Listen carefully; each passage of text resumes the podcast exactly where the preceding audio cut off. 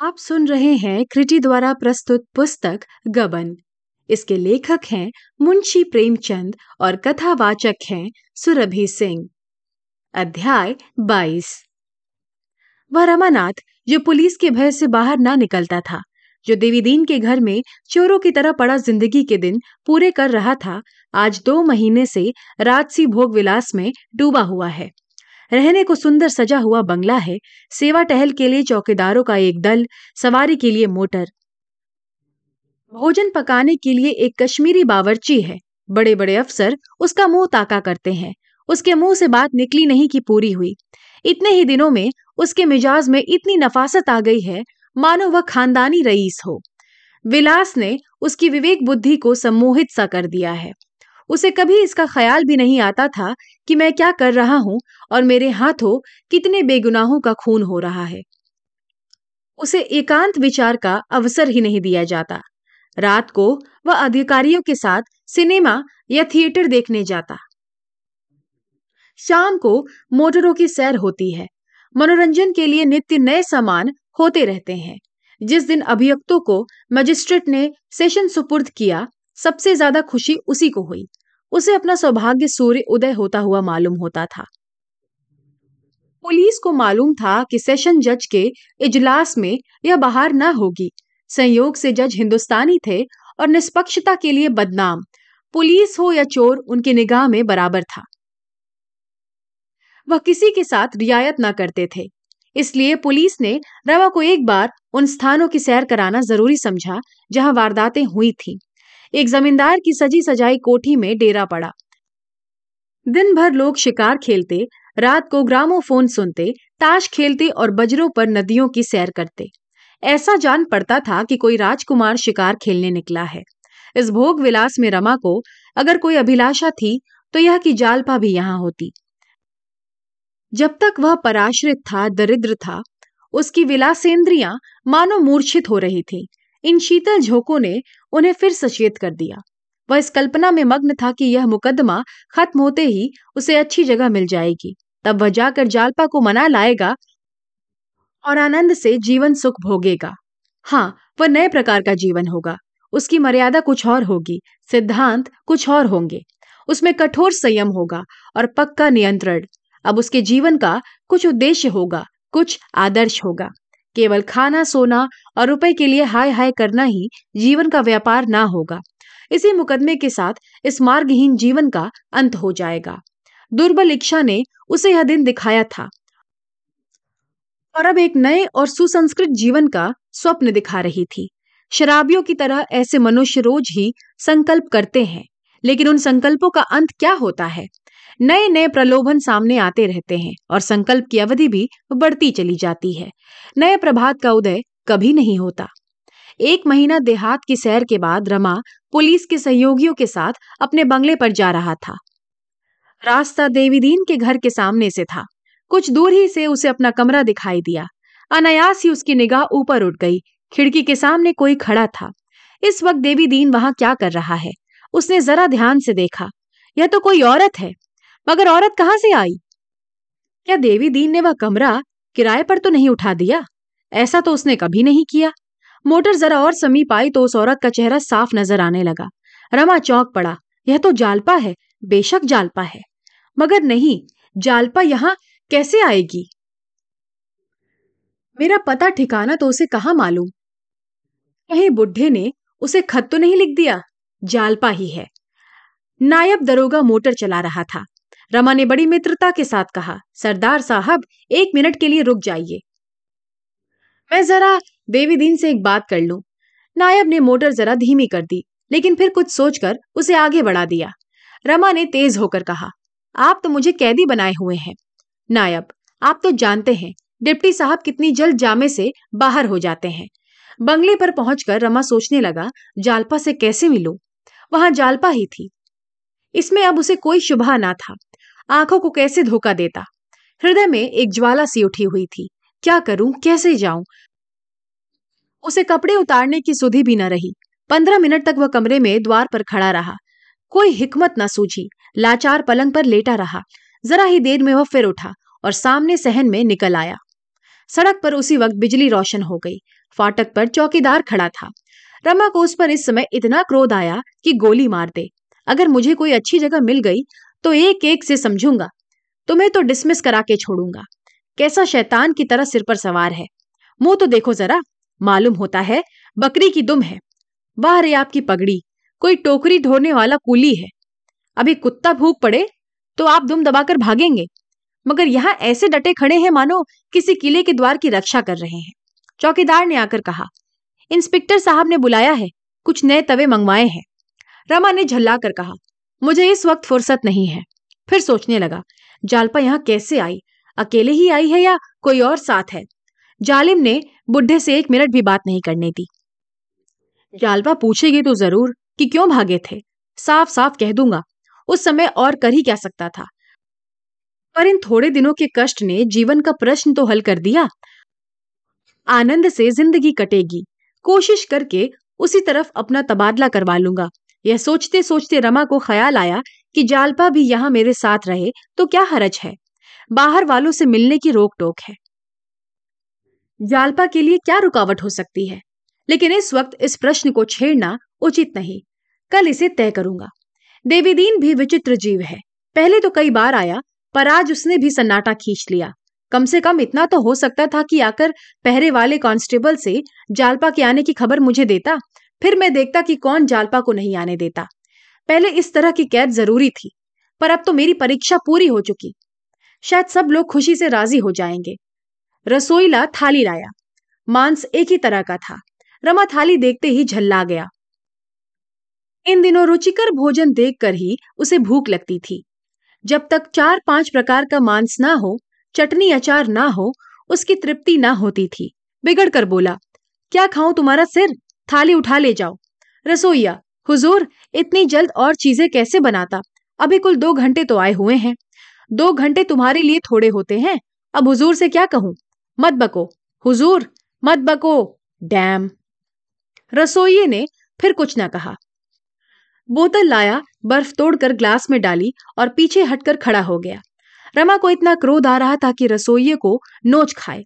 उसका मिजाज इन दिनों बहुत तेज हो गया था। शराब का दौर शुरू हुआ। तो रमा का गुस्सा और भी तेज हो गया। लाल लाल आँखों से देखकर बोला, चाहो तो अभी तुम्हारा कान पकड़कर निकाल दूँ। अभी इसी दम। तुमने समझा क्या है? उसका क्रोध बढ़ता देखकर रसोईया चुपके से सरक गया। रमा ने ग्लास लिया और दो चार लुकमे खाकर बाहर सहन में टहलने लगा। यही धुन सवार थी कि कैसे यहाँ से निकल जाओ एकाएक उसे ऐसा जान पड़ा कि तार के बाहर वृक्षों की आड़ में कोई है। हाँ कोई खड़ा उसकी तरफ़ ताक रहा है। शायद इशारे से अपनी तरफ़ बुला रहा है। रमानाथ का दिल धड़कने लगा। कहीं षड्यंत्रकारियों ने उसके प्राण लेने की तो नहीं ठानी है? यह शंका उसे सदैव बनी रहती थी। इसी ख्याल से वह रात को बंगले के बाहर बहुत कम निकलता था। आत्मरक्षा के भाव ने उसे अंदर चले जाने की प्रेरणा की। उसी वक्त एक मोटर सड़क पर निकली। उसके प्रकाश में रमा ने देखा वह अंधेरी छाया स्त्री है। उसकी साड़ी साफ़ नज़र आ रही है।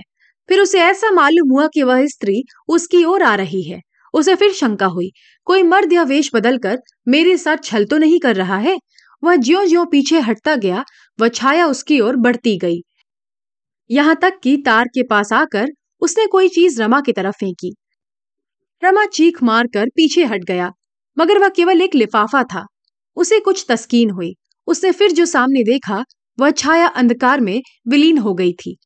रमा ने लपक कर वह लिफाफा उठा लिया। भय भी था और कौतूहल भी। भय कम था, कौतूहल अधिक।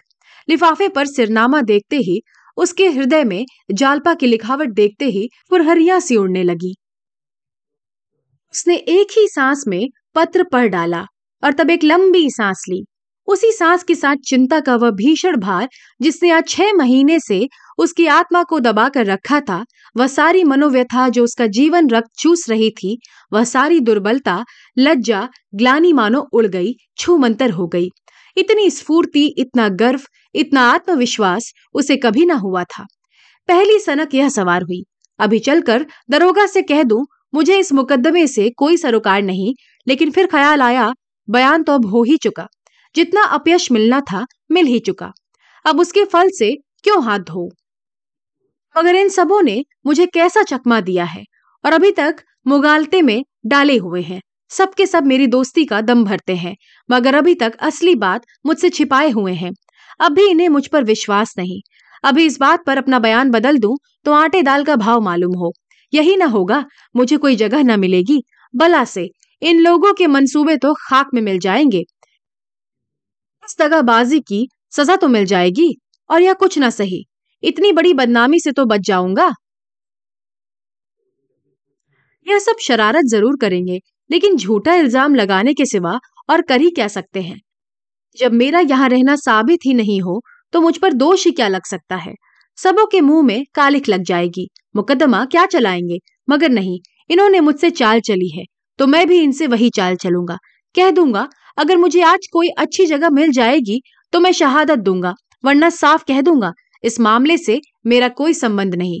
नहीं तो पीछे से किसी छोटे मोटे थाने में नायब दरोगा बनाकर भेज दे। लूँगा इंस्पेक्टरी और कल दस बजे मेरे पास नियुक्ति का परवाना आ जाना चाहिए। चला कि इसी वक्त दरोगा से कह दूँ, लेकिन फिर रुक गया। एक बार जालपा से मिलने के लिए उसके प्राण तड़प रहे थे। उसके प्रति इतना अनुराग, इतनी श्रद्धा उसे कभी ना हुई थी। मानो वह कोई देवी शक्ति हो, जिसे देवताओं ने उसकी रक्षा के लिए भेजा हो। दस बज गए थे। रमानाथ ने बिजली गुल कर दी और बरामदे में आकर ज़ोर से किवाड़ बंद कर दिए, जिससे पहरे वाली सिपाही को मालूम हो कि अंदर से किवाड़ बंद करके सो रहे हैं। वह अंधेरे बरामदे में एक मिनट खड़ा रहा, तब आहिस्ता से उतरा और कांटेदार फेंसिंग के पास आकर सोचने लगा। उस पार कैसे जाऊँ? शायद अभी जालपा बगीचे में हो। देवी दीन ज़रूर उसके साथ होगा। केवल यही तार उसकी राह रोके हुए था। उसे फान जाना असंभव था। उसने तारों के बीच से होकर निकल जाने का निश्चय किया। अपने सब कपड़े समेट लिए और कांटों से बचाता हुआ सिर और कंधों को तारों के बीच में डाला, पर न जाने कैसे कपड़े फंस गए। उसने हाथ से कपड़ों को छुड़ाना चाहा तो आस्तीन कांटों में फंस गई।